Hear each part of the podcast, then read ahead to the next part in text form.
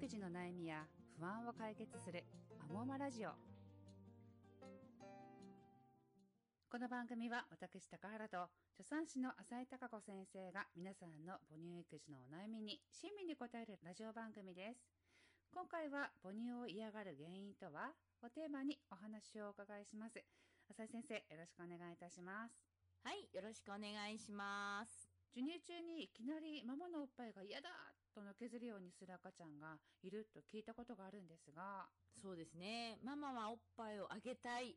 でも赤ちゃんがこうひっくり返って、のけぞってしまうとママうん本当に辛いですよねそう。ですね。うん。うんまず一つがですね、はい。やはり、あのー混合栄養の方に多いんですけれども、ええなんか哺乳瓶のミルクってすごく楽に飲めちゃうんですよ、赤ちゃん。はいはい。うん、それで、えっと、お母さんの乳首と哺乳瓶の乳首ってまた違うんですよね。うんなので、はいママの人間の方はしっかりこうししっかり歯茎でしっかりこう乳首を巻き込んで、うん顎を使わないと、すはい。こうおっぱいが飲めないんですよ。えなのでえ、はい。さっきミルク飲んで、こうミルクの吸い方のお口になっていて、はい、じゃあママのおっぱいっていう時に、うん赤ちゃんが、そうなんですよ。え、どっちどっち？っていう感じで、ええ乳頭混乱って言うんですよね。うん。乳頭混乱を起こしてる場合は、はい。あのーおっぱいを嫌がっちゃうっていう時はあります。なるほど。確かに、哺乳瓶が飲みやすくって、おっぱいを飲むのにも力がいりますよね。はいはい。でもそのこうんとをママは考える余地もないから、ママ自身も混乱してしまいますよね。まあ、ママも混乱しちゃうんですけど、赤ちゃんが、だからはい簡単に言うと、うん哺乳瓶の吸い方でママの乳首を吸おうとするっていう場合でしょうね。うんそうですね。だからそうですね。やっぱりうん人間のおっぱいの方はかなり口を大きく開けないと飲めないので、ええ哺乳瓶ってこう先がこう、シュッてこうね、うんあの細くなってるので、割とはい簡単にお口の中にこう、寝てても入るじゃないですか。ええはい。うん。でも人間のおっぱいはしっかり泣かせて、大きいおお口開けて、下ベロが下になった時にタイミングでガッて入れないと吸えないので、そこがまず一つありますね。そうですよね。私も授乳期は哺乳瓶にお世話になったので、飲ませやすさは実感していました。その他にも嫌がる原因ってあるんですか？そうですね。二つ目は、ええあの、おっぱいの分泌が悪い場合ですね。やっぱり赤ちゃんはお腹が空いて、ええこう、ママのおっぱいを吸うんですけれども、例えば2、3分吸って、またこう、ね、ちょっと分泌が悪い人だと、わーって赤ちゃん泣いちゃうんですよね。なので、あのー少し分泌が落ちてきている場合、まあ、特に夕方とかに多いですかね。うん。あ、うんなるほどね。夕方とかそうですね。お母さんが睡眠不足だったり、ええ水分があまり取れていなかったりすると分泌落ちてきますので、そういう時は赤ちゃんはもうそうですね、ちょっと嫌がったりする場合があります。なるほど。ママのおっぱいの出が疲れによって出にくくなっていたりするときに赤ちゃんが飲むのを嫌がってしまうんですね。では、浅井先生、そんな赤ちゃんが嫌がることなく母乳をね、吸うようになるにはどういうふうにすることが良いんですか？そうですね。まず、うん。まず乳頭混乱の場合は、ええあの、もしおっぱいを頑張りたいママは、はい。なるだけ混合栄養の場合でも、まずええお母さんのおっぱいを吸わせてから、足りない分をミルク。まずおっぱいをね、先に吸わせるっていうことと、あとすごくお腹を空かせてしっかりね、あの、泣かせて授乳の前に5分ぐらい泣かせるとうん口もどんどん大きくなってきて、あの、わーってお口開くので、そうなんですよ。だからまだこう、あ、もう時間時間であげてるママなんかは、こう寝ているところを起こして、じゃあおっぱいよってやったりすると、あまり飲まない場合が多いので、しっかり3時間とか空けて、ししっかり泣かせて、はい。あの、赤ちゃんをね、運動させるといいんですよね。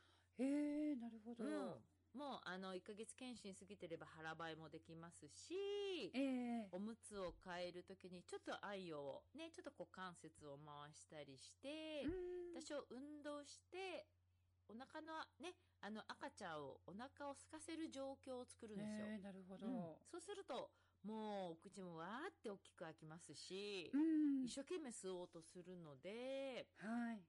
それでお母さんのおっぱいをパクって座ってもらえると、割と乳頭混乱もだんだんこう減ってきますね。うん、なるほど。大きな口を開けるまで泣かせることがポイントなんですね。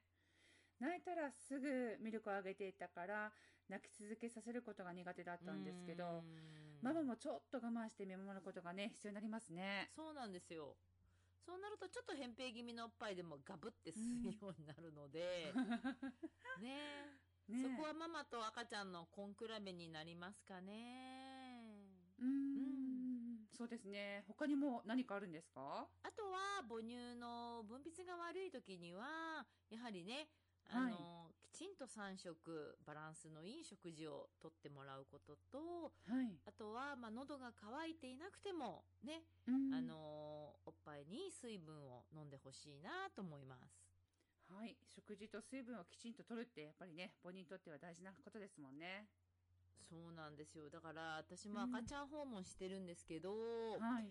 朝ごはん食べなくて1日2食えになってるママとか、うん。あとは、あの、本当に、アンパン1個と、なんか、あの、麦茶1杯で朝ごはん済ませちゃう人もいるんですよ。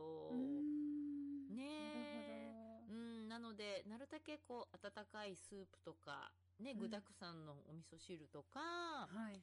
ね、お母さんもほっこりするような食事をしてもらえると、ね、リラックスして、おっぱいのでも良くなるかなと思います。あとは、稀に、あのー赤ちゃんのですね、はい。こう、吸いにくい、ちょっと、あのー哺乳力が弱かったり、ちょっと生まれた体重がちっちゃかったり、ええ。ね、あと、あのー赤ちゃんの絶小体って言って、下ベロの下がすごくこう、長くついてる場合には、吸いにくい原因があるので、はい。まあその辺はね、ちょっと出産した病院や、うん。